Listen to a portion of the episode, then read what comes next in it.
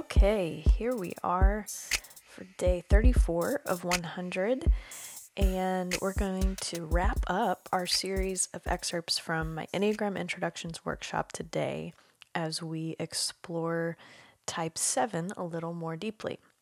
Now, it is actually day 35. I am behind one day because I did take off yesterday to spend time with my mom, who I haven't gotten to hang out with for two months. So we had a back porch, socially distanced Mother's Day celebration, and uh, I chose to be fully present there and not overwork yesterday. So I will make up that time tomorrow. We'll have two episodes tomorrow, and um, I hope that you'll tune in for those. I'm really excited. We're going to move on to a new series. So, um, but that's tomorrow, and today is type 7, so let's get into that.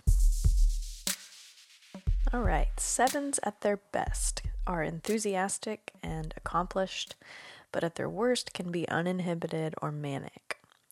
And their motivating need is to avoid pain, to be happy, to, to plan enjoyable activities, to contribute to the world, and to avoid suffering or psycho emotional pain. It's more that realm of pain than physical pain, although it can include that too, of course. Their basic fear is of being deprived or trapped in pain. It's it's less the pain itself and more the fear of being trapped in it and not being able to cope or to get out of it, not not having kind of an end in sight. So it's that being trapped aspect that's key there for the the fear. And their basic desire is to be satisfied or content, to have their needs fulfilled basically.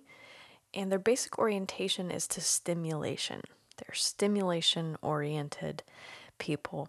And there's not a lot of like scientific uh, studies done on the Enneagram. There are some, there are more being done. But one of my favorites from years ago was a, a study of potential patterns in neurotransmitter levels. So we're going to get really nerdy here for just a second. And the sevens actually had the highest level of neurotransmitters across the board. So high serotonin, which is like good mood, um, positive feelings. And of course, there's a lot of that in sevens. They're in that positive outlook group and very focused on the positive, avoiding the negative. Um, they have high norepinephrine, which can contribute to the anxiety that sevens can experience. And they also have really high dopamine, which is sometimes called the reward neurotransmitter, but it plays a role in how we feel pleasure. And it's a big part of um, our ability to think and plan as humans, and it helps us to focus and find things interesting and get things done.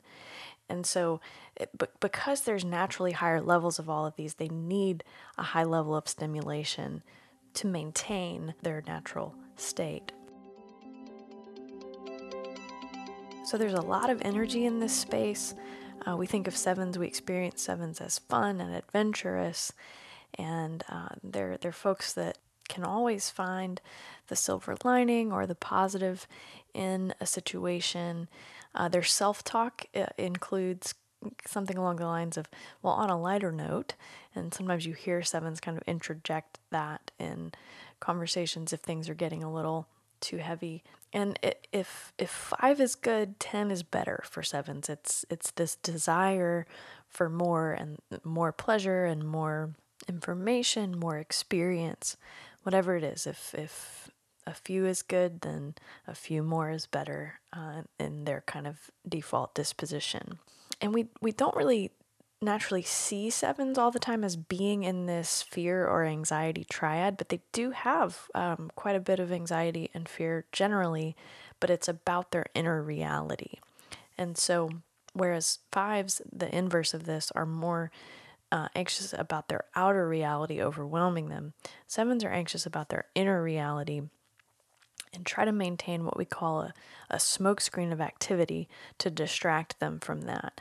And so a lot of my seven friends say like nighttime right before bed is the hardest time of the day because if it's dark, if it's quiet, there's not stimulation, back to that, to distract them from those that inner reality, those thoughts, those feelings, whatever it might be. And so, um, a lot of sevens, maybe as kids, would fall asleep with the TV on, or or now would do maybe do the same or scroll on the phone until you kind of pass out. It's it's this discomfort in the absence of stimulation because then you're just left with your inner reality they're kind of always planning. Uh, anticipation and the the act of, of doing that ends up kind of being better than the real thing.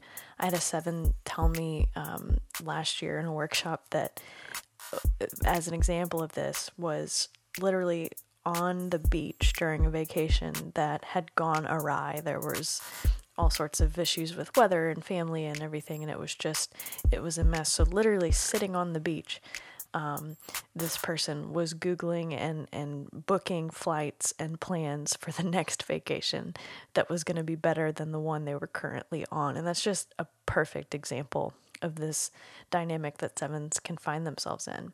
And they are future oriented, so it's it's a natural focus on what's next, not what's happening in the present moment. Definitely not preferring to look at what has happened in the past, but but what's next. They tend to express feeling indirectly, so a lot of times the delivery is going to be very different than the message, and that has to be translated. And they're often using humor to keep things light if they can. Uh, and so there's some decoding that kind of has to to happen. And hopefully, as as um, as a seven grows, there's more ability to express feelings directly when that's called for. Um, sevens prefer to stay in kind of a half range of feeling if possible. Um, they're they're often dismissing the importance of emotions um, in relationship because you know they're they're thinking first and they're following that with doing and feeling is the last thing that's the repressed center and so um, if they can stay in that range of like happy to ecstatic that's the preference they might dip a toe in the other side but the the fear of getting trapped in those more negative feelings or emotions or being overwhelmed by those um, contributes to what ends up being rationalization for the seven, which is about uh, reframing everything into the positive, everything they possibly can. They can they can find the the silver lining there. And real transformations for sevens really happen once they encounter a pain or an experience that they can't reframe for the positive. And that can be a very challenging experience, but that is how real growth and transformation end up happening for sevens. Sevens tend to prefer loose connections, but are all in 100% once they commit. Uh, but it has to be their idea to commit for that to work. And they love challenges, but hate expectations. I don't use that word actually in the presence of sevens. That just that is the e word that that we don't use, uh, and so that's that's a theme that can develop that um, avoidance of expectations. And uh, Suzanne Stabile says it this way: but when they want something, it's like being pecked to death by chickens until they get it.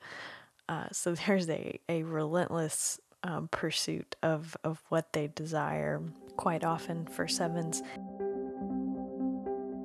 And, and here's the thing we don't always, the, the rest of us, the non sevens, don't always help them grow ultimately. Because what, what can happen when sevens grow and transform and mature is that they're not always as wound up as they have felt the need to be to be the energy the life of the party and all of that so if they if they begin to kind of mellow or take a step back and observe more than kind of being in the middle and stirring the pot, as I, as I like to call it, um, we can start to ask, well, like, well, hey, what's wrong? And it's not that anything's wrong. It's actually that something's quite right. It's just that the rest of us end up relying on Seven's energy and positivity so much that we don't know how to function without that being amped up fully. And so the rest of us would do well to to be aware of that dynamic and to encourage the process of more inner exploration and um, maturing and mellowing and all of that that that can really come for sevens as they do their their work. It doesn't mean they're any less enjoyable or fun or any of that. It's just it just functions differently, and it's important to make room for that. At their best, sevens um, just have quick, eager, agile minds. They have what we call rapid skill acquisition.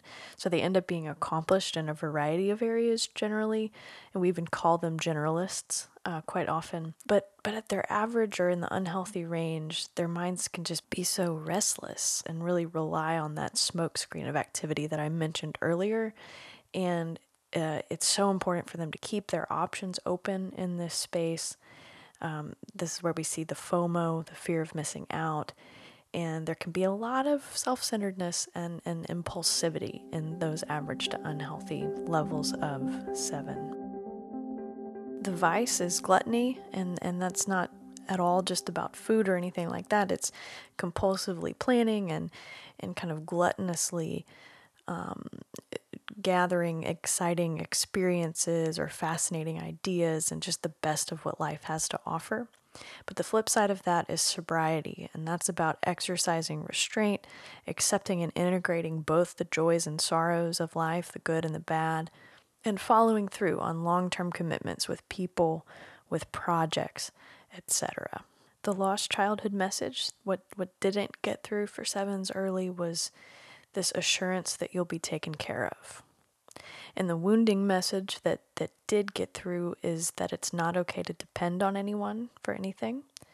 We see a, a real independent streak in many sevens related to this. And just a couple quick growing edges um, to, to find a spiritual director, a therapist, or a friend, maybe, but generally some professional that you can't charm or manipulate with your reframing ability. Because the thing about sevens is there's this charm and disarm ability that is is so effective. And and their ability to reframe into the positive they don't know they're doing it generally in the moment.